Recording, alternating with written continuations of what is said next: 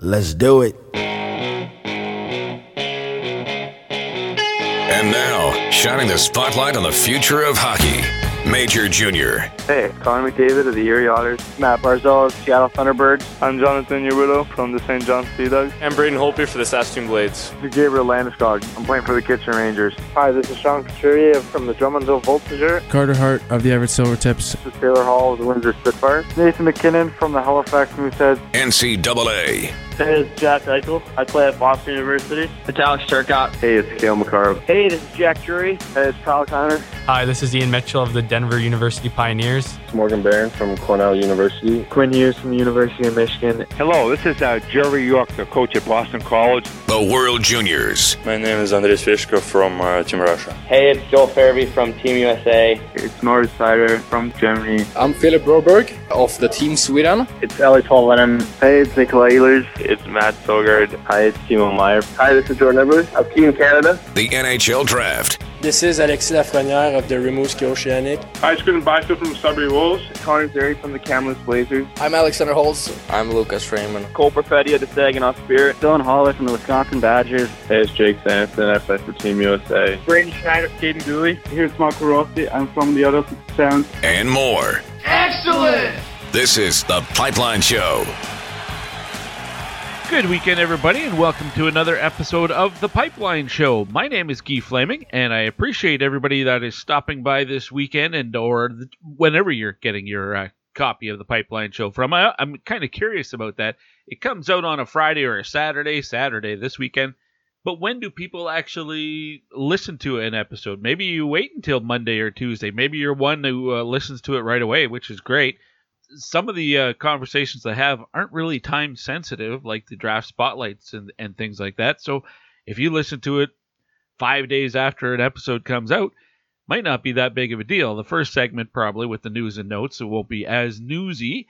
But I'm curious when people start listening to the uh, the newest episode of the Pipeline Show when it uh, arrives in your however you're subscribing to the show or wherever you're downloading it from, whether it's iTunes or Spotify or SoundCloud or the Podbean or wherever you get your uh, copy of the of the Pipeline Show from. And I hope that wherever that, that is, you're able to leave a rating or a comment or both, uh, because what you say will encourage others to give the show a try. It's all about the algorithms and things like that. So if you like what the Pipeline Show is all about, and you think other listeners would also appreciate it, uh, then please spread the word. Only a couple of guests on this week's uh, show is interesting. This is it's we're almost officially into the off season. There's uh, you know the USHL wrapping up here in the next two weeks. It'll be done, and the Q playoffs are, are almost uh, finished as well. We're almost to the off season, which it seems like uh, some of the leagues just started not that long ago, but we're there, and a lot of uh, you know I've been reaching out to a lot of players trying to get them uh, on the show. Quite often, I'm hearing, you know what, we're going to give the players uh, a break and let them relax uh, so I hope that's not going to be a you know from now until July type of thing. But it was a little difficult to uh, secure some of the guests that I had uh, targeted this week. So I only have two coming up on the show today. They'll all join me uh, via the Troubled Monk hotline. Which, if you haven't had a chance to try Troubled Monk uh, craft beverages yet, I highly recommend it. They are located in Red Deer, Alberta. There is a tap room right there. Lots of uh, promotional material on site and some uh, beers on tap that you can't get anywhere except at the tap room.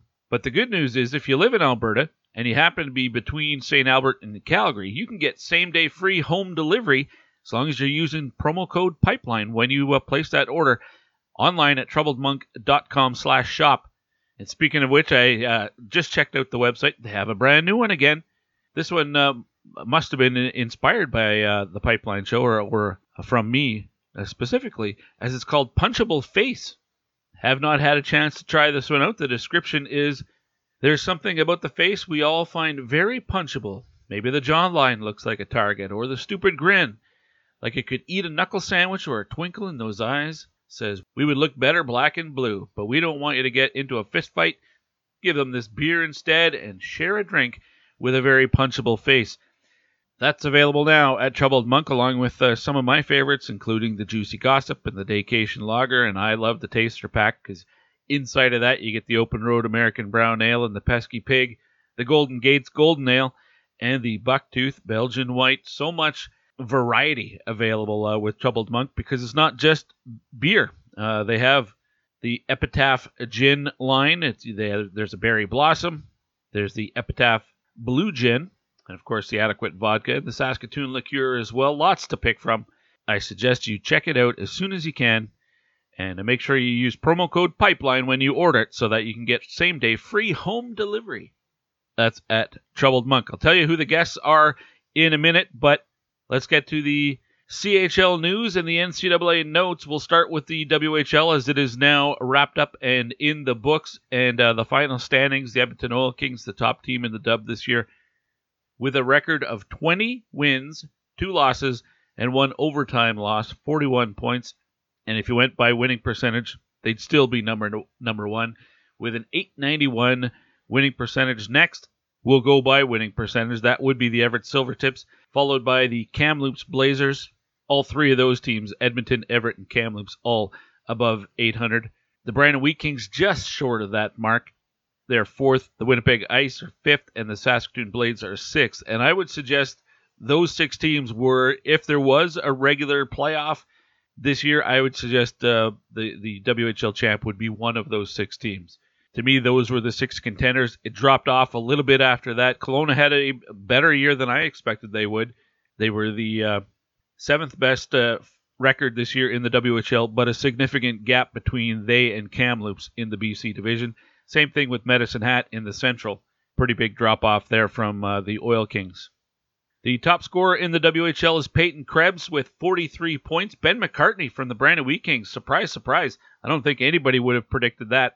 37 points. He is the uh, second leading scorer in the WHL. And Cole Fonstad and Gage Goncalves with uh, 34 points each for Everett. Justin Sourdif also 34 points. Jake Neighbors, Connor McLennan with 33, and Tristen Nielsen of the Vancouver Giants, along with Ridly Greig and Kyle Crnkovic of the Saskatoon Blades, all with 32. That's your top 10 in scoring. Interestingly, I looked at the uh, points per game because obviously a lot of players left to go play in the uh, World U18s, and there were also some uh, players who didn't get to play the full 20, 24 games uh, because of injury. So I just pulled up the points per game standings. Uh, who led the WHL in points per game this year? Dylan Guenther, 24 points in 12 games. Connor Bedard, what a year, 28 points in 15 games. He was second in uh, points per game scoring. Then you have Peyton Krebs with a 1.79 points per game. Jake Neighbors is next with 1.74. Logan Stankoven, here's a good example. Only played six games but had 10 points. Connor Zary, of the Kamloops Blazers only got into 15 games this year, but had 24 points, a 160 points per game. Other guys uh, that uh, fall into that category, uh, Tristen Robins of the Saskatoon Blades, 1.44 points per game. He had 23 points in 16 games. So whether it was by choice or uh, opportunity or injury, uh, some players who didn't play the full season of an already abbreviated season uh, did look very good in the small sample size that they had this year, some of those guys. Let's shift gears to the Quebec Major Junior Hockey League where the playoffs uh, continue. We're almost down to the final four teams. And by the time you're hearing this, that will probably be, decided as uh, Victoriaville and the BB Armada. Their series is going the distance. It's a best of five, and they, as I'm speaking with you right now, it's uh, tied 2 2, but the fifth and final game uh, goes today. So by the time I'm speaking with you uh, and you're listening to this, that one's probably going to be settled. The Armada won game one, the Tigre won games two and three, and the Armada winning game four. And they've all been close. Uh, three of the four games have been decided by a single goal. But three teams are through, and all of them swept. Charlottetown swept Bathurst 3 0. Val-d'Or swept Rimouski, and Chicoutimi swept aside the Quebec Rempart. So it will be Val-d'Or against Chicoutimi. Charlottetown just waiting to see who they will play. And I think most people expect it will be a Val-d'Or Charlottetown final. They were the top two teams this year in the queue, although keep in mind there was a lot of, you know, the six Maritime teams just played each other. They never saw any of the teams from Quebec and vice versa. Uh, so that will be an interesting final if that were to happen. Uh, the OHL also making news this week by announcing the start of the next season. This is the uh, league that didn't get to play at all this year, and so much still shut down in Ontario. Uh, really interesting to me that they would announce the start date. I thought they would just move forward as if it's going to happen, but uh, you know I'm a little bit surprised that they would actually announce dates. Thursday, October 7th is uh, targeted as opening night, and they have April 3rd set as the uh, final game of the regular season. Training camp set to open on September 4th. That is uh, four months from now, little less. I know when that was announced, I did get a message from somebody who said, "Did the OHL not learn anything about uh, setting dates during a pandemic? Maybe you just want to be uh, a little bit flexible and announce it when it's for sure." But we'll see. Optimism reigns, and um, I'm sure uh, probably has a lot to do with sponsorship and uh, things like that. Uh, but hey, let's knock on wood that we're all back to normal uh, by this fall, not just the Ontario Hockey League. Uh, I mentioned the USHL. The Clark Cup finals are underway. Fargo with a 3 0 victory in game one. Game two goes tonight. Games three and four, four if necessary, uh, are next weekend in Fargo. And if there is a fifth game necessary, it will be on May 25th uh, back in Chicago. They are starting in Chicago. 3 0 Fargo taking game one of that series. And how about some NCAA news as uh, Maine has found their new head coach? That is Ben Barr, who was on the bench for UMass when they uh, won their national championship last month. Uh, sadly, Alabama Huntsville has suspended their operations for this coming season. They are looking to get funding in place. They're also searching for a way to continue without having a conference to play in as uh, the WCHA now evolving to the renewed or the renewal of the CCHA, but they won't be included in that. Neither will the two Alaska schools. But as uh, College Hockey News has reported, Alabama Huntsville has suspended operation for this coming season. And in that story, it's mentioned that Alaska Anchorage is trying to raise funds to continue its program. Fairbanks is going to play uh, moving forward as an independent. So right now you're going to have uh, Independence in uh, Long Island, Arizona State, Alaska Fairbanks. And if uh, Huntsville comes back for the 2022 23 season, that would be four independent teams, plus new program Lindenwood has announced uh, that they're at least planning on uh, officially announcing later this summer that they want to join uh, Division One for the 2022 and 23 season. So there'll be a few teams without a conference as independents. Maybe all the independents form a conference themselves. I don't know how uh, that will all work, but uh, lots happening in college hockey as well. Hey, the Pipeline Show is powered by Wilhauk Beef Jerky. It's the best beef jerky in Alberta, but it's not just beef jerky. Spotted it on their website. Wilhauk also makes homestyle garlic, ham, and breakfast sausage, as well as extra lean ground beef, extra lean hamburger patties, plus smokies and pepperoni products, and it's all made with the same loving care and, and superior ingredients as their famous beef jerky, and their beef jerky is fantastic. Two locations in Alberta, one in Leduc, one in Spruce Grove, and that is the only place you can get Wilhauk beef jerky. Can't get it at your local 7 Eleven. But if you're in Western Canada and you can't get to Spruce Grove, hey, maybe you're in Manitoba, you're in BC, you're on Vancouver Island, you can get it shipped to you just contact Wilhauk Beef Jerky. Their website is W I L H A U K beefjerky.com and get in contact with uh, Trent or Trevor and enjoy some delicious Wilhauk beef jerky. The two guests that you're going to hear from today on the Troubled Monk Hotline, we're going to start with the voice of the WHL's uh, top team this year, the Edmonton Oil Kings. That would be Andrew Peard. We'll go through what the team looked like, what the uh, season was like for the Central Division club, some notable draft eligible players, some guys who are draft eligible who might be under the radar a little bit.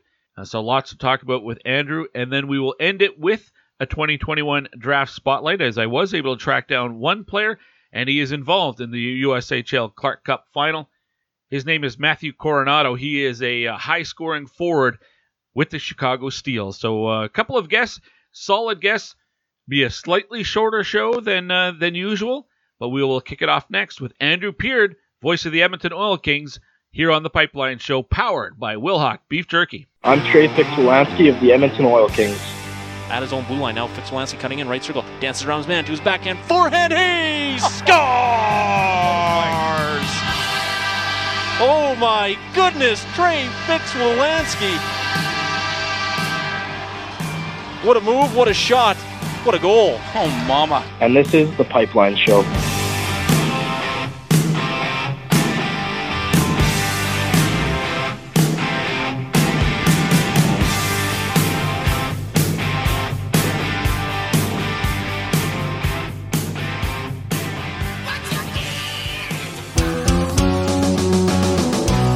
The Troubled Monk Brew of the Week is the one that started it all. Tell us more about this classic, bud. Golden Gates Golden Ale, an easy drinking golden ale that you can use as your gateway to craft beer. This beer highlights the best malt in the world, grown right here in our backyard. Player comparable, Nathan MacKinnon. Underrated, yet awesome, every time out.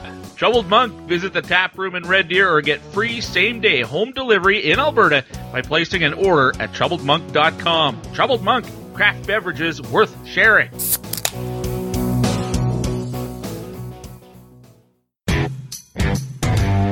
You're listening to The Pipeline Show with Guy Flaming. Yes! That's awesome! Hey, we're back on the Pipeline Show, and let's begin this week's episode with an In the Dub segment for our friends at uh, dubnetwork.ca. You can subscribe to get your daily dose of the dub right to your inbox. You don't even have to search for it. Now that the WHL uh, season is completely done for all four divisions, we can uh, kind of look back and recap. We already talked about the, the East Division a couple of weeks ago, uh, but let's look at what happened in the uh, Central Division for the WHL, the five teams in Alberta. And to help me go through is the uh, voice of the Edmonton Oil Kings. That's Andrew Peard. Welcome back to the program. Peardo, how are you? Doing well, Guy. Thanks for having me on. As always, appreciate it. I, I'm glad that I was able to track you down. Uh, how busy are you right now? Now that things have wrapped up, I know you you are working with the Oil Kings now. Um, so I it, do you have uh, you know when the season ends in previous years? Okay, you're done. Uh, now do does the work continue for you?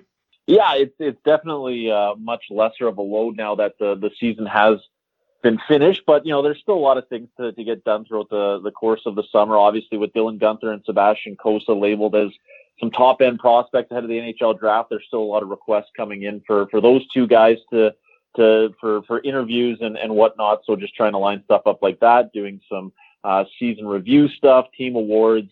Um, and, and, obviously, of course, um, you know, it's, it's not going to be long now until we're into lottery season for the WHL and announcements and, you know, where teams are going to be drafting for, for the import draft and the WHL draft, whenever the heck that's going to be. I think we're still sort of, uh, up in the air on that. But uh, yeah, still lots to be done. But certainly uh, the the workload has lessened since uh, the season ended on May 6th for the Oil Kings. I think for the the Bantam draft, the last I'd heard was December. Didn't they uh, announce that a yeah. while ago? It, but I'm not sure how they're going to divvy up like who picks where, unless you just go with the overall standings. But I, I don't know if that's been 100% determined yet either.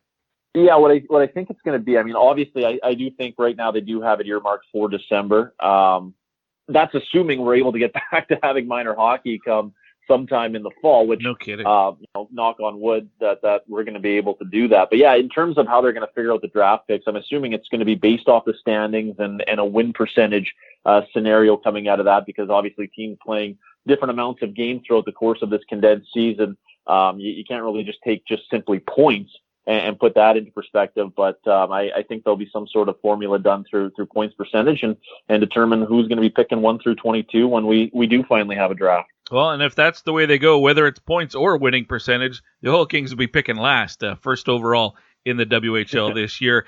23 games played, a record of 22 and one overtime loss in there as well. And I think we kind of expected the Oil Kings would be pretty good this year. The division in, just from my perspective, very much the outside looking in this year, as I wasn't able to attend any of the games in person. But it seemed like it was the Oil Kings. Medicine Hat was okay. Calgary, Lethbridge, and, and Red Deer really struggled. Is is that fair?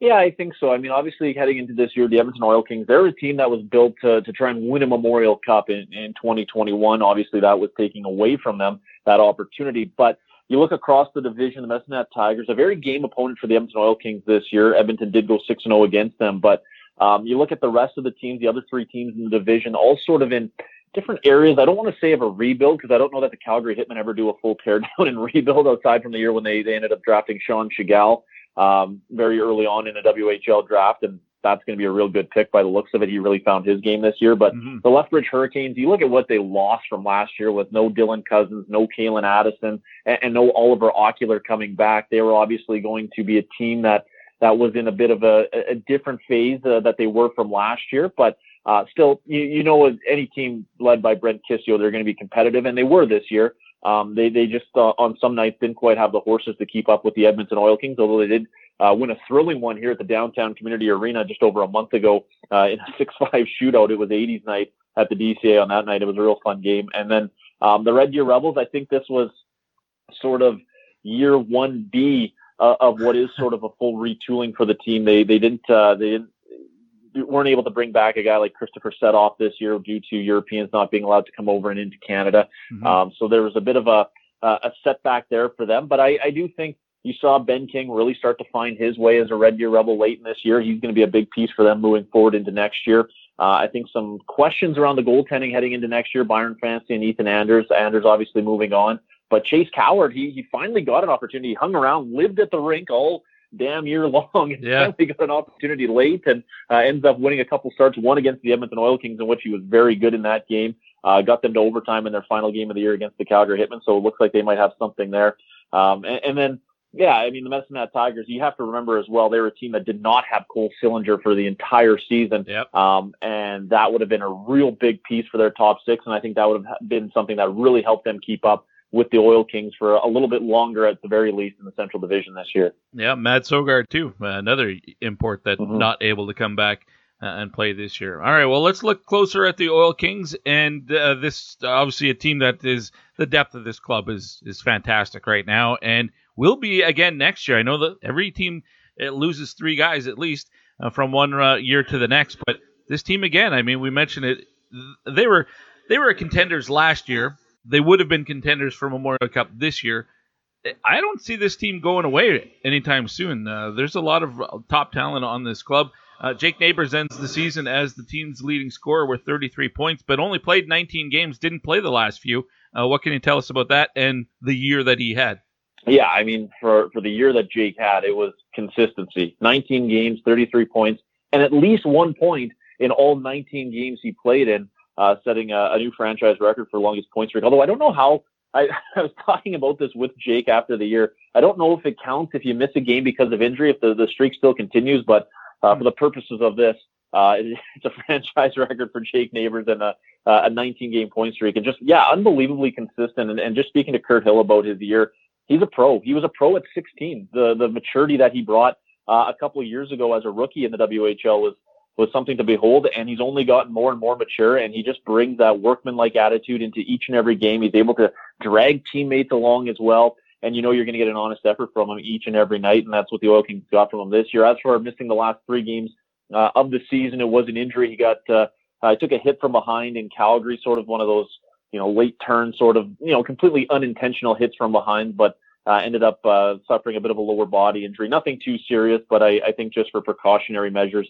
just shut him down for the rest of the year. The team had already locked up the, the Central Division crown at that point. So uh, nothing major with, with Jake, but um, it, it, just impressive. Impressive to watch him each and every night. He's he's sort of that um, a player of a bygone era, that that hard nosed, uh, power forward type of player. Although he is only about six foot, six foot one, uh, doesn't uh, tower over anybody, but uh, he's able to to use his his, his great frame for for leverage, uh, get in on pucks, win puck battles, and, and, then when time calls for it, he's got skill. I mean, man, 24 assists this year. Uh, he's able to find guys all across the ice, all over the offensive zone, and then when the puck's on his stick from in tight, he he rarely misses. So um, he's just uh, it's just been amazing to watch him continue to grow his game over these last three years. And like the rest of the team, he came into this year very business-like and he achieved uh, a lot of things uh, for the Edmonton Oil Kings this year.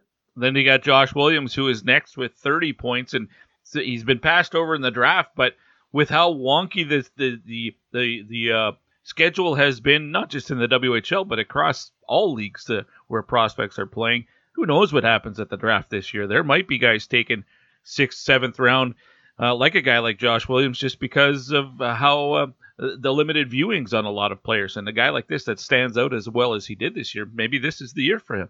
Yeah, and I, I, I look at a guy like Cole Reinhardt last year. You know, he was a 19 year old, uh, passed over a couple times in the NHL draft, ends up having a real good 19 year old season, and, and ends up being drafted, I think, by the by the Ottawa Senators. And I wonder if if Josh Williams can be a guy like that because I think what maybe hampered Josh for his first couple go rounds at the NHL draft was uh, was he consistent enough? And Guy, you saw it, I saw it. There was times where for a 10 game segment, the guy looked unstoppable. He'd be finding the back of the net in, in seven of 10 games, eight of 10 games. But then there would be four or five games where you wouldn't see much of Josh Williams. And, um, you know, I, I think that was a fair criticism of him. But this year, for 22 games that he dressed in, he scored 17 goals. He was all over the ice. In games that he wasn't scoring, I think this is the biggest thing for him. He was still accomplishing a lot on the ice uh, in, in, terms of, of winning puck battles, in terms of playing just sound defensive hockey as well. He was very noticeable uh, each and every time he was on the ice, and it was just another real good step for Josh uh, in his game and in his development. And yeah, you just wonder. I mean, the OHL didn't get to play this year.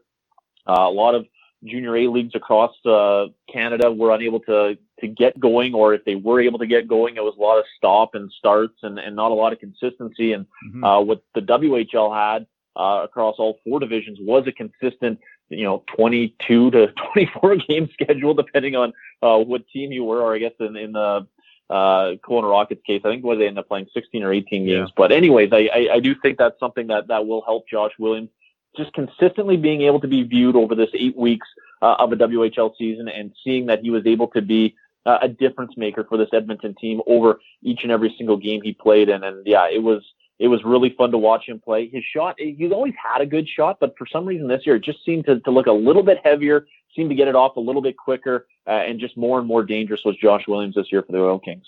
Andrew Peard is uh, the voice of the Edmonton Oil Kings, my guest here on the Pipeline Show. All right, well, the two guys who are going to be very early draft picks in the 2021 draft uh, are Dylan Guenther and uh, Sebastian Cossa. You mentioned them uh, briefly earlier on. Uh, your sense on Dylan Guenther and just maybe for for people who haven't had a chance to watch him play, how do you talk about him when when others ask you, you know, what does this kid show you, and and how compare him this year to last year? I mean, last year he was a standout on this team, uh, and he took that to a completely another level this year. Yeah, I mean, you're almost running out of adjectives for for Dylan Guenther because. I remember we were talking about him midway through last year when he was really starting to find his game. Because remember, like he got off to that slow start. He was playing on the fourth line, and then he went to the under 17s, which sometimes that even further hampers a, a young player uh, in the Western Hockey League as they go from playing against guys 18, 19, 20 to playing a couple of weeks against guys their own age, and then they have to readjust to, to playing that bigger, stronger, faster game when they get back. But for whatever reason, he came back from that and was just lights out the rest of the year. And yeah, it was it was like January when uh, January and February he had that, you know, uh, I think it was a, a four point period or five point period against the Winnipeg Ice, and we were just it, was unbelievable to watch a 16 year old take over a game uh, against a team that was as good as Winnipeg was last year. And you just sort of marveled at, at the way that he was able to, to, to find seemingly multiple years of development all in the span of about three or four months. Hmm. He was getting a, a little bit bigger, a little bit faster, a little bit stronger as the year was going on. And, and he was just able to adjust his body throughout the course uh, of that year and, and become a dominant player. And then this year, I mean, he's a guy that used the, the 11 month break uh, to his benefit. Uh, again, a little bit bigger, a little bit stronger. Um, he's always thought the game well. He's got that mature style game where he, he does think the game probably at a, a higher level than most players in the Western Hockey League. And, you know, the, the best comparable that, that I've heard for, for Dylan Guenther throughout this year, it's something the coaching staff uses.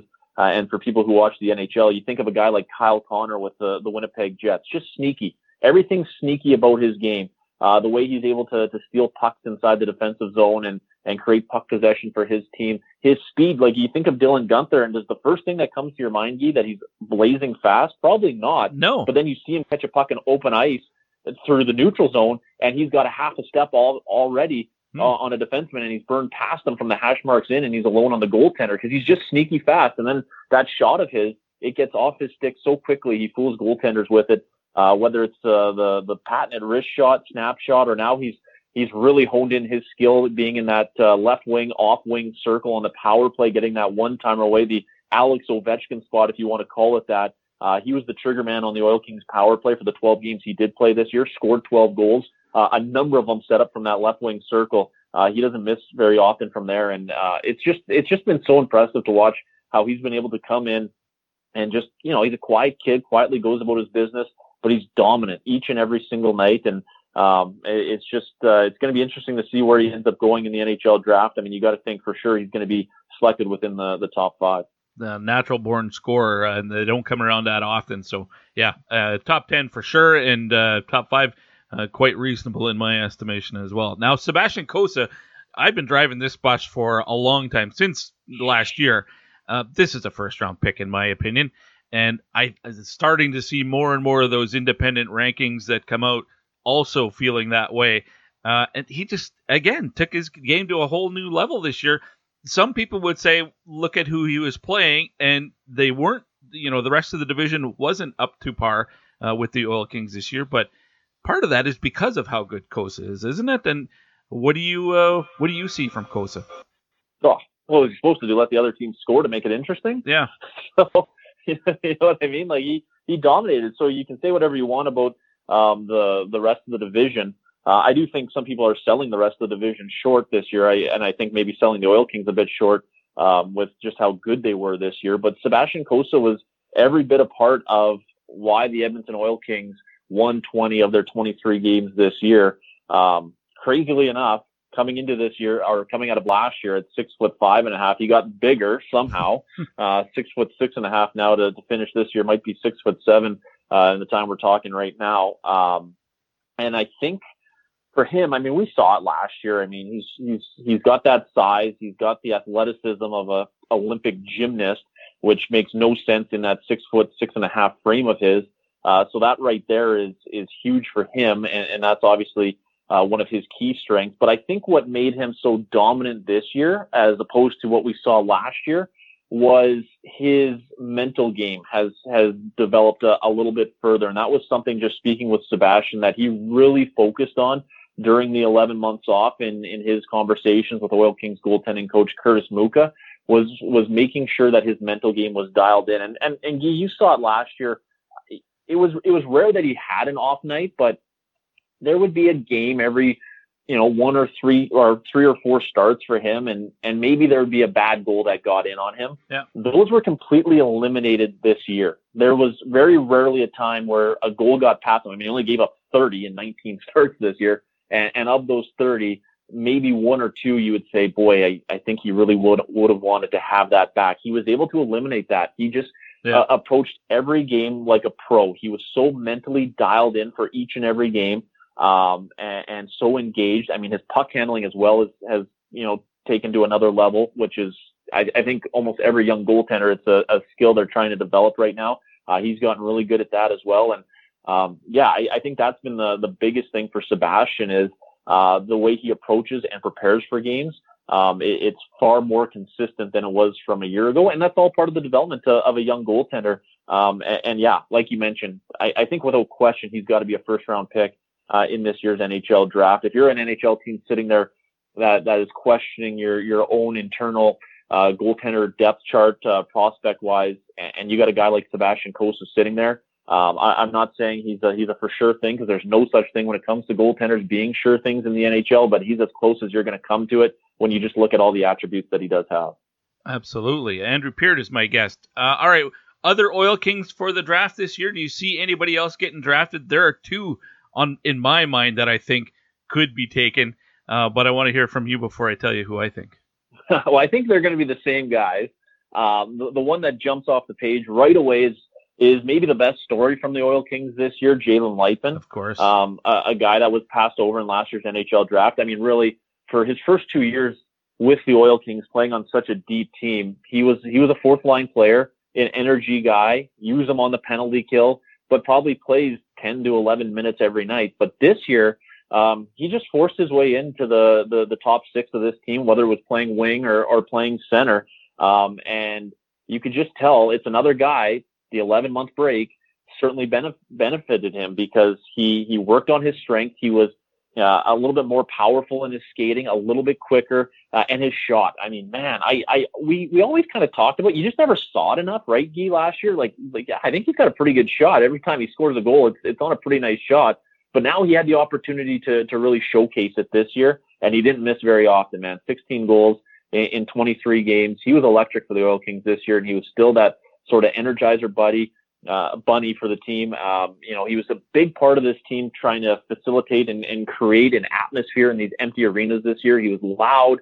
Um, he was he was cheering guys on from the bench, and he had just a, a real breakout year. And he's a guy that he's been kicking doors down since he was 15 years old. Mm-hmm. You know, it wasn't supposed to be here at 16 as a ninth round Bantam pick, but he ends up forcing his way into the lineup on a real deep Oil King team, and finally given the opportunity to move up the lineup and uh, with that opportunity, he did not miss this year, and, and he was exceptional. So I wouldn't be surprised. I mean, it goes back to what we are talking about with Josh Williams, with NHL scouts not being able to see uh, a certain number of players this year that might be labeled for for the NHL draft. Maybe he's a guy that sneaks in as a as a late round pick, and I wouldn't be surprised to see his name called. And I think the other guy that we both have tabbed would be Carson Latimer. Um, he's, he's going to be the Oil Kings Rookie of the Year this year. 22 games, 16 points man, oh man, I could just watch him skate laps around the rink every day. It's it's as smooth a stride as you're going to see. Uh, he gets around the ice so well. He's able to win puck battles and and puck races because of that speed. And he just got better and better as this year went on. And you remember last year, um, his first game, his first shift, he scores a goal at the call up for the Oil Kings, and then doesn't score for the the other five games he got into or the other mm-hmm. four games he got into, but. Um, he had scoring chances in each of those games. It was hitting posts or, or getting robbed by opposing goaltenders, he always seemed to accomplish something in each and every game that he played, and he did that uh, again this year. And um, you know, you, you hope that he's able to find himself on some draft lists ahead of July 23rd and 24th. Yeah, that's another guy that uh, on the on the on my to get list as well here for the pipeline show before the uh, before the draft rolls around. The other guy I was actually thinking of was, was Logan Dohaniak because oh, okay. See, I felt the same way about Ethan Cap, who I still think should be a guy that uh, teams should be uh, offering a pro deal to uh, now that uh, his career is done. Um, but uh, to me is just he, he's so physical. He's not a big guy, but he's added goals this year. I don't know where that came from in his game, but what do you have? 19 points, something like that. Uh, is this? Am I crazy? Is this not a guy that uh, that shows that he can? I think he can carve out a pro career. Maybe a late round pick. Yeah, no, I don't think you're wrong. I actually thought maybe he'd sneak into last year's draft. I know he didn't have those eye popping numbers last year, which is, you know, I think it was 12 points and 60 some odd games that he played. Uh, but you mentioned it, just the the way that he he plays a calm style of game, um, but he can jump up and he can be physical, and you just you just don't see that enough, right? He's just one of those guys.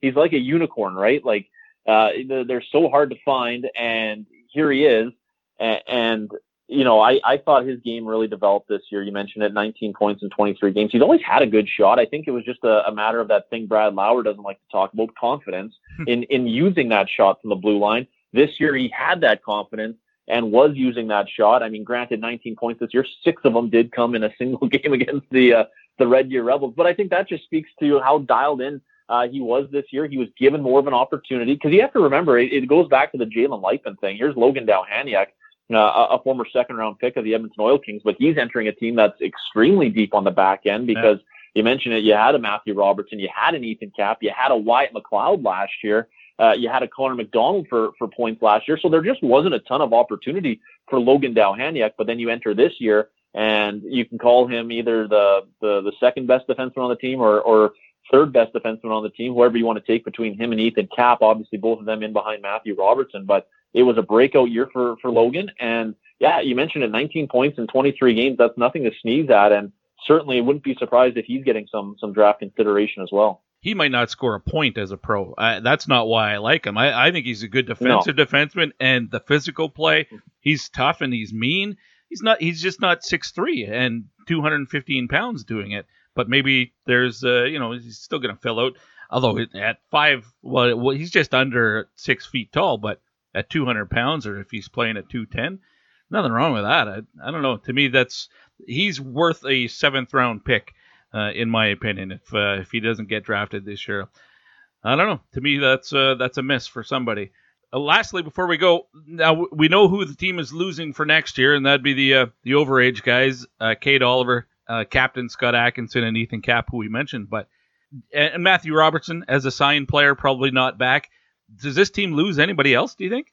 Ah, uh, you know what? I, I, I don't think that they do. Really. Um, in, in terms like I mean, it's it's it's going to be. I mean, Jake Neighbours. He's going to have an opportunity, I'm sure, with the St. Louis Blues. And you never count Jake Neighbours out. I've, I've come to learn that he's going to go down to that training camp, and um, he he's he makes good first impressions. He makes an even better second impression. So um, you, you do hope that he comes back with Dylan Guenther. He's going to be a high draft pick, but I I just I I don't know. I I can't speak to what goes on in the the the inner circles of of NHL teams, management staff, and coaching staff and scouting staff. But you would think, I mean, Dylan played 12 games in the WHL this year. He played seven games at the World Under 18 Championships. Is that enough to play in the NHL come next year? I, I don't know that it is, so I don't know why you wouldn't send him back. And of course, Sebastian Cossa, as good as he was in the WHL this year, and as much as uh, he kind of made a, a mockery of, of the, the 19 starts he had this year with just how uh, easy he made it look at 19 years old, he's not going to be in the NHL. So you should get all three of those guys back. And, and then you mix in you know, Josh Williams, Jalen Luypen, Carter Souch, Liam Keeler. Um, you go up and down Carson Latimer. It's it's going to be another deep team come next year, and um, you know Kirt Hill will certainly be looking. Um, so long as he's given the green light that it's going to be something more of a, a regular season come next year, and there's going to be a postseason, and there's going to be a Memorial Cup. You know that uh, he's going to go all in with this roster, uh, knowing that it's this team's. Uh, I don't want to say last kick at the can with this group, but at the very least, having not got the opportunity to compete in the playoffs these last couple of years, you know he's certainly going to be all in trying to make sure that this team is as competitive as they possibly can come next season. Absolutely agree. Andrew, I appreciate your time. Thanks for doing this. Uh, enjoy the off season. my pleasure. Uh, you as well. And uh, I look forward to our future car trips uh, down to uh, Red Deer in the uh, next coming couple of seasons. I'm just hoping this off season isn't nearly as long as last year's. No, there's no way it can be, right? Please tell me not. I hope. I hope. Thanks, Ben. Always a pleasure. Andrew Peard, the Edmonton Oil Kings, the uh, man behind the mic there. And uh, what a season for the Oil Kings. 24 games, you win, or excuse me, 23 games, you win 20 of them. Uh, that's uh, that's obviously a pretty strong season, and they did it half of it without Dylan Guenther, Uh, Sebastian Cossa. what a year for him. I mentioned Lo- Logan Dohaniak, and you know what? Maybe he doesn't get drafted, but I think there's a chance this is a guy. Maybe he doesn't get drafted, but by the end of his WHL career, he's getting uh, consideration for pro contracts. I just think he's a guy that I would want on my team.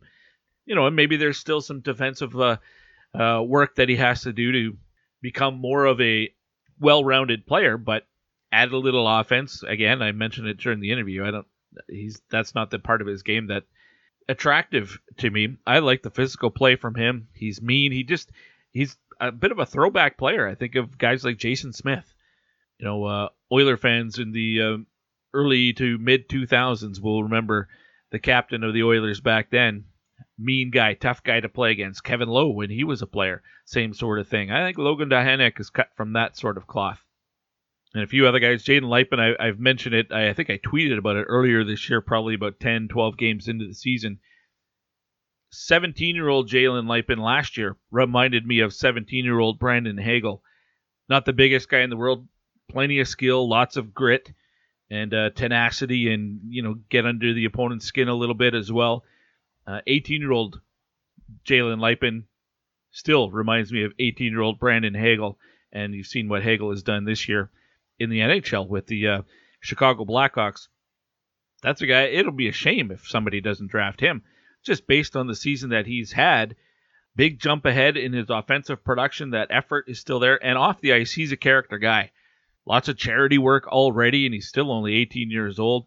It's a guy I'd want in my organization. So uh, look for Jalen Luypen as well to get drafted, and I will definitely get him on the program uh, before the draft rolls around.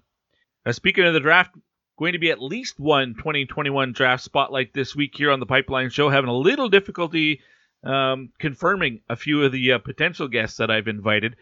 In that time of year now that it's the off season, guys are taking breaks and things. Uh, but my next guest will join me right after this break, and you will get to know uh, from the Chicago Steel high scoring forward Matthew Coronato. Let's get to know him when we come back. You're listening to the Pipeline Show brought to you by Wilhauk Beef Jerky. Smirnov breaks across, turns it over to Allison. Here he comes, one on one. Allison, deep left, shoots, scores! He undressed a defender at the right slot. He went backhander, turned to the forehand, and wristed it under Wisho. Hey, I'm Wade Allison from the Tri City Storm, and you're listening to the Pipeline Show. She's the girl in my mind. She's play me for a fool because she's the hurting kind. Passion, talent, development. NCAA hockey offers all that, and its players graduate at a 90% rate. Jonathan Toews. Backhand scores! Wow, what a goal! Joe Pavelski. And Johnny Gaudreau were stars on campus before the NHL stage. Whether you are a fan or a player, nothing compares to college hockey. Visit collegehockeyinc.com and follow at college hockey. Champions of the college hockey world!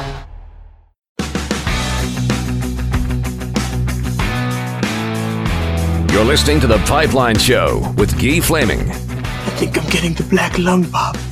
Hey, we're back on The Pipeline Show, and we'll continue on with uh, this week's episode with a 2021 draft spotlight segment. Get, we'll get to know another player that's eligible for the upcoming draft, and uh, my guest this week. Uh, lots to talk about as uh, his team, one of the very few in uh, the prospect world right now that is still playing. Uh, the final in the USHL gets going this weekend as the Chicago Steel will be taking on the Fargo Force. And my next guest, a high scoring forward with the Chicago Steel. His name's Matthew Coronato. Matt, welcome to the Pipeline Show. How are you? I'm good. Thanks for having me. it's uh, great to get a chance to speak with you right now. Exciting times. I, I imagine uh, both your club and the Fargo Force are chomping at the bit to get at each other, but when, whenever you can get to the final, it's got to be exciting yeah, it's really exciting. Uh, it's been a great year for our group. Um, we're really grateful we were able to to get so many games in uh, with with the year that that it's been. Mm-hmm. Uh, so we're definitely just grateful and really excited to get at it here on Friday. I, I wonder if, to some degree, is there it almost feel like unfinished business with the way things ended last year? I mean, you were the top team in the league last year, and I think everybody expected, yeah, you'd be at least into the final, and if not the uh, the eventual Clark Cup champs. But uh, to get there again, it almost seems like uh, it was almost owed to you from last year. Yeah, I think it feels like that for a lot of guys uh, that were here last year uh, that are back again. Um, so we definitely have that on our mind, but we also are aware that uh, this is a new team and, and it's a unique team for this year. So mm-hmm. we're gonna take it take it as we can. Um, but but like you said, definitely something that's on all of our minds after not not having the chance to play that out last year. Yeah, you, you mentioned the, the turnover of players is in the USHL. I think more so than most junior leagues, uh, it, the roster changes uh, so drastically from one year to the next. Guys leaving to go play college, uh, maybe some guys coming back from college for some teams. Uh, this year's club uh, in Chicago, uh, obviously another offensive juggernaut, as that seems to be the modus operandi for the the Steel here in the last few years. But how is this year's club different than last year's? Um, yeah, we got a lot of returning guys. We actually had some guys uh, come back due to their college season not not being played. But um, like you said, our GM Ryan Hardy does a great job in bringing in bringing in a lot of talent every year. Um, the staff does a great job developing players, and and um, I think our team's in a spot right now where um, after a full year development under here under um, the staff, and for some guys two years, some guys even more than that. Um, I think we're in we're in a really good spot um, to go into the series and, and feel really confident in our play. You had a really strong season last year. You're first in the in the USHL, 18 goals, 40 points in 45 games. That's a great year. Yeah, you've got 85 points in 51 games this year. That's a massive jump forward in offensive production that can't just be simply you're getting more ice time this year because you're an, extra year in the league. I'm sure that has something to do with it, but what else has happened for you? Uh, this is a big jump forward. Yeah, I think I've developed a lot. Um, like I said before, staff here, one of their main focuses is player development, and they do a great job uh, in that area. I think um, with that development comes a lot of confidence. Um, playing just just playing for the steel um, brings confidence, but the way I've been able to learn the game and, and learn different things while I've been here has, has created a lot of confidence, I know, for myself and, and for a lot of other guys. So I think that's a big part of uh, of taking a step forward. The the Steel always seem to have uh, the leading scorers in the league. Sean Farrell this year with 101 points a year, right there with 85. Josh Stone, another high scorer, with 70. Eric Middendorf. The sheet I'm looking at lists three of you as left wingers. So I don't know if, if that's incorrect or if you're you're all on different lines or if, if maybe positions don't matter a whole lot there. Uh, who who have your line mates been for most uh, most of the year? Uh, they tend to change uh, quite a bit throughout the year. Uh, for these playoffs, I've been playing with Mackie Samoskevich and Eric Middendorf. Um, we've been playing together for a little bit here. Uh, we've definitely got some confidence as a line uh, throughout these playoffs, and and um, I, I, believe we'll be together this weekend as well. So it's exciting for for the three of us. Well, for sure, and that obviously uh, shows how uh, dangerous your club can be when you have. I mean, I mentioned yourself and Sean Farrell both of you guys have a ton of points, but you're not on the same line. So that, that means the opposition can't just focus on trying to shut down the top line because the other top line is going to step up. Yeah, uh, we got a ton of depth here, um, which is definitely a key factor yeah. uh, in why why we've been successful. And um, like you kind of said, we have we have really all four lines have been really production really productive for us this year. So it, it's it's definitely tough to contain. Matt Coronato is my guest. He's uh, forward with the Chicago Steel as they get set for the start of the Clark Cup final in the USHL this weekend against Fargo. Uh, Matt, what we like to do in this part of the show is introduce somebody, or my audience gets to know somebody that's uh, draft eligible this year, and there'll be a lot of casual NHL fans. They don't watch junior hockey all that much, so might not know anything about the USHL, let alone know who you are. So, for the benefit of those people who don't watch the league, uh, let's get a little background and if you don't mind. Uh, where are you from? I'm from Huntington, New York. It's it's on Long Island, about uh, 45 minutes from New York City. Awesome. Uh, how old were were you when you first started playing? Do you remember?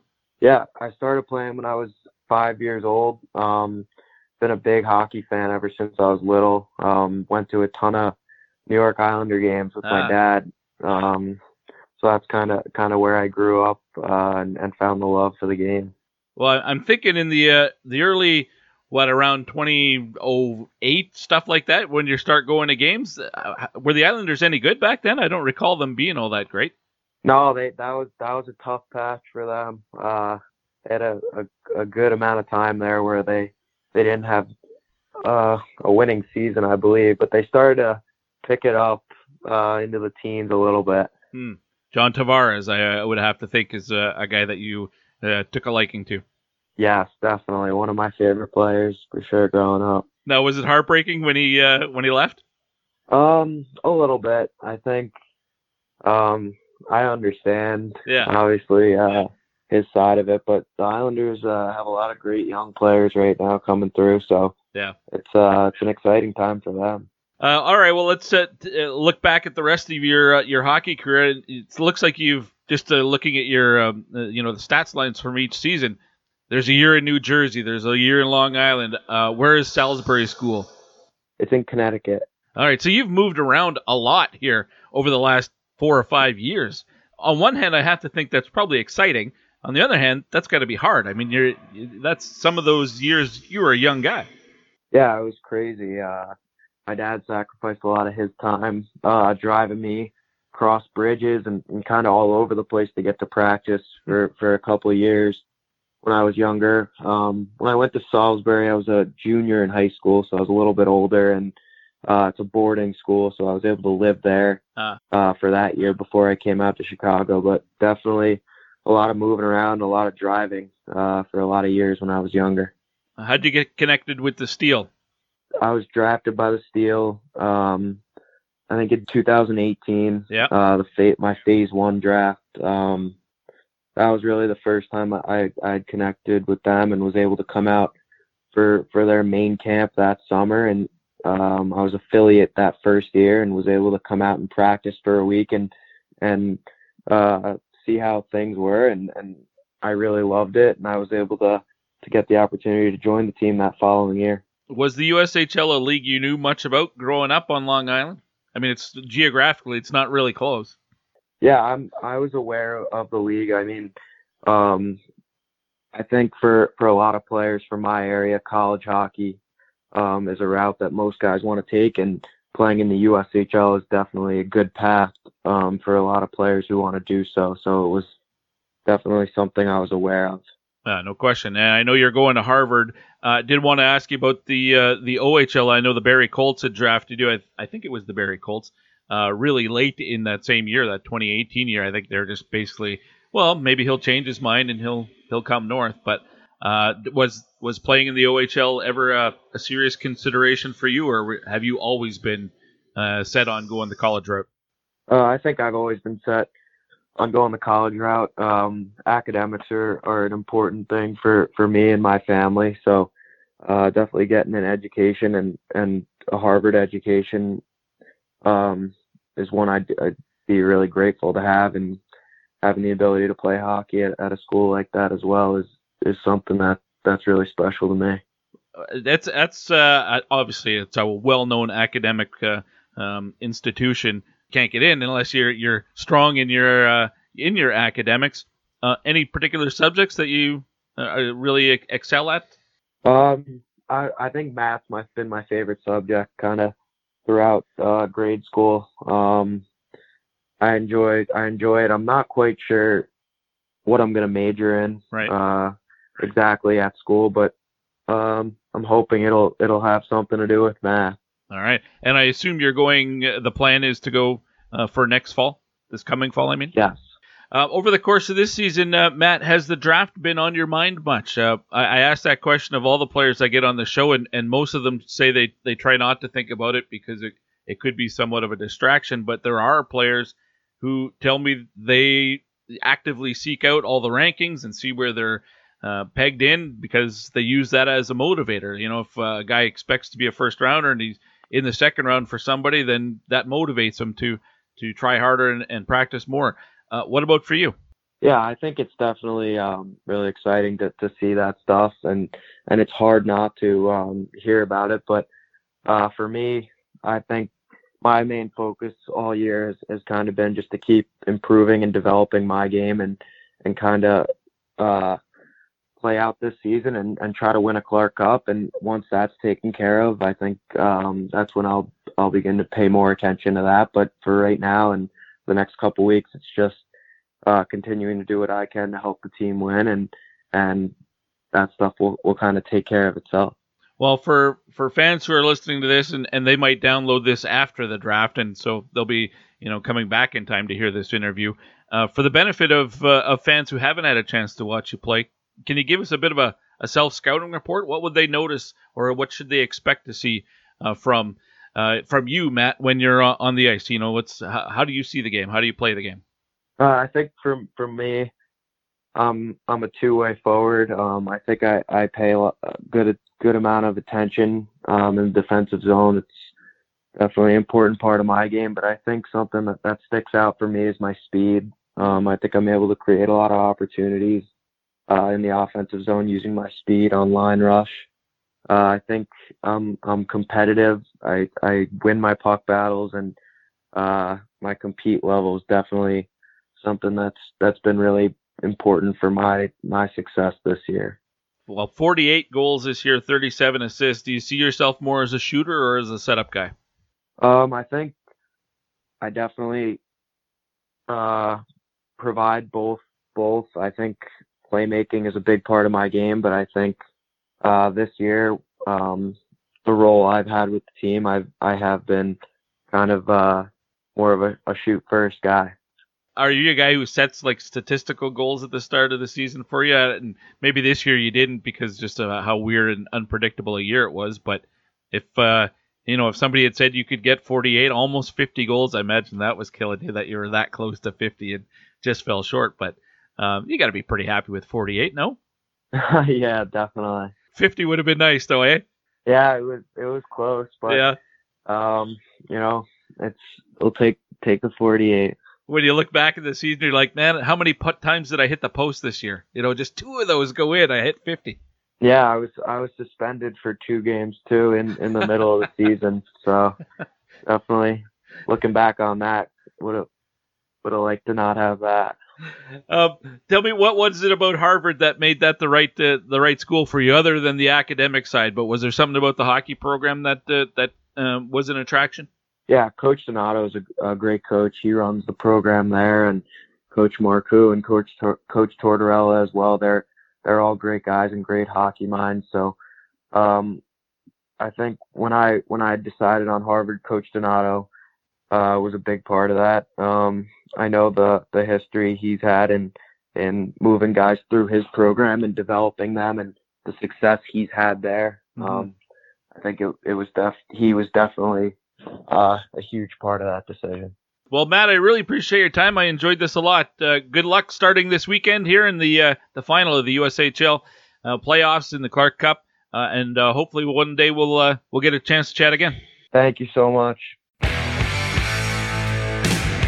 Matthew Coronato from the Chicago Steel in that conversation. That was uh, midweek. They uh, the Steel and the Fargo Force met on Friday night, and it was uh, Fargo coming away with a three nothing shutout victory in uh, Game One. Game Two, uh, probably about to start uh, as I'm speaking with you right now. I know in the Q the fifth game between Victoriaville and the BB Armada is underway, and as I was just looking. It's 2 nothing for Victoriaville. The winner advances uh, to the four team final. Uh, but if there's one thing you know about the Chicago Steel and how mighty that team is, so much offense, they're not going to go down without a fight, that's for sure. I would expect a big pushback from the Steel in game two. Uh, just the two guests this week, which means it's a cleanup time. A reminder if you haven't uh, purchased a bidet yet, uh, I'm not sure what you're waiting for. It is uh, one of the best purchases our household has made. So as I've come to say, stop wiping, start washing. It's uh, much better for you. It's much better for the environment. Way better for the environment. Uh, much less uh, toilet paper consumption. And it's there's a reason bidets are so popular around the world. And for some reason, it's maybe it's catching on finally here in North America. But uh, you go to hellotushy.com slash pipeline and you can get a bidet at an extra 10% off just by including uh, that pipeline in the URL and I promise you, you won't regret it. Next week on the Pipeline Show, I'm hoping to have uh, a full slate of guests, up to three or four guests, uh, ideally. And uh, this time of year, it's going to be a lot of uh, players as we get closer and closer to the NHL draft, as long as they're made available. And that's been a bit of a challenge here this week. Uh, I have been reaching out to agents as some teams, um, I mean, they once the season ends, a lot of the teams kind of shut down. Uh, and especially during a global pandemic, where a lot of the uh, media contacts of you know previous a lot of them were uh, furloughed and things. So uh, everybody is kind of uh, it's skeleton crew in a lot of places. Um, but the uh, player agents and advisors uh, still obviously looking to get some exposure for their players. So i've been reaching out to a bunch of them. I i will be surprised if i don't have a full slate of guests this coming week Thanks to the patrons at patreon.com slash the pipeline show. Real I really, really appreciate your support. For a couple of bucks a month, you can have early access uh, to all the interviews that you hear on the pipeline show. You'll get them usually you'll get those three or four days even before a, a full episode uh, comes out publicly on uh, iTunes and Spotify, etc., etc. Uh, those individual interviews can I do the interview, then I edit the interview down and uh, add, you know, the the start and the ending put the music bed and the welcome back from the commercial break and all that stuff, uh, and that gets put up on the Patreon page, usually about an hour or so after the interview is complete. And that could be three, four days before an episode comes out, uh, depending on how uh, the week unfolds. Uh, but for a couple of bucks a month, you don't have to wait. You can uh, jump the queue and listen to those interviews early. I, I also, quite often, most often, uh, give the audience a heads up on uh, the upcoming guests so that if they want to submit questions for those guests, they have that ability. Those are just some of the perks available to patrons at patreon.com slash the pipeline show and again if you wherever you're getting your copy of the pipeline show from if you have a chance and are able to leave a rating you know uh, three or four or five stars if you want uh, and or a comment uh, i'd really appreciate that only takes a second uh, but it does a lot of good when it's you're trying to get the word out uh, on what uh, a show is all about. What you say about the show could be the difference between somebody trying the program for the first time or not. And with that, I'm done. Enjoy the weekend, everybody. I look forward to chatting with you again next week here on the Pipeline Show, fueled by Wilhauk Beef Jerky. Until then, I'm Guy Flaming. See ya.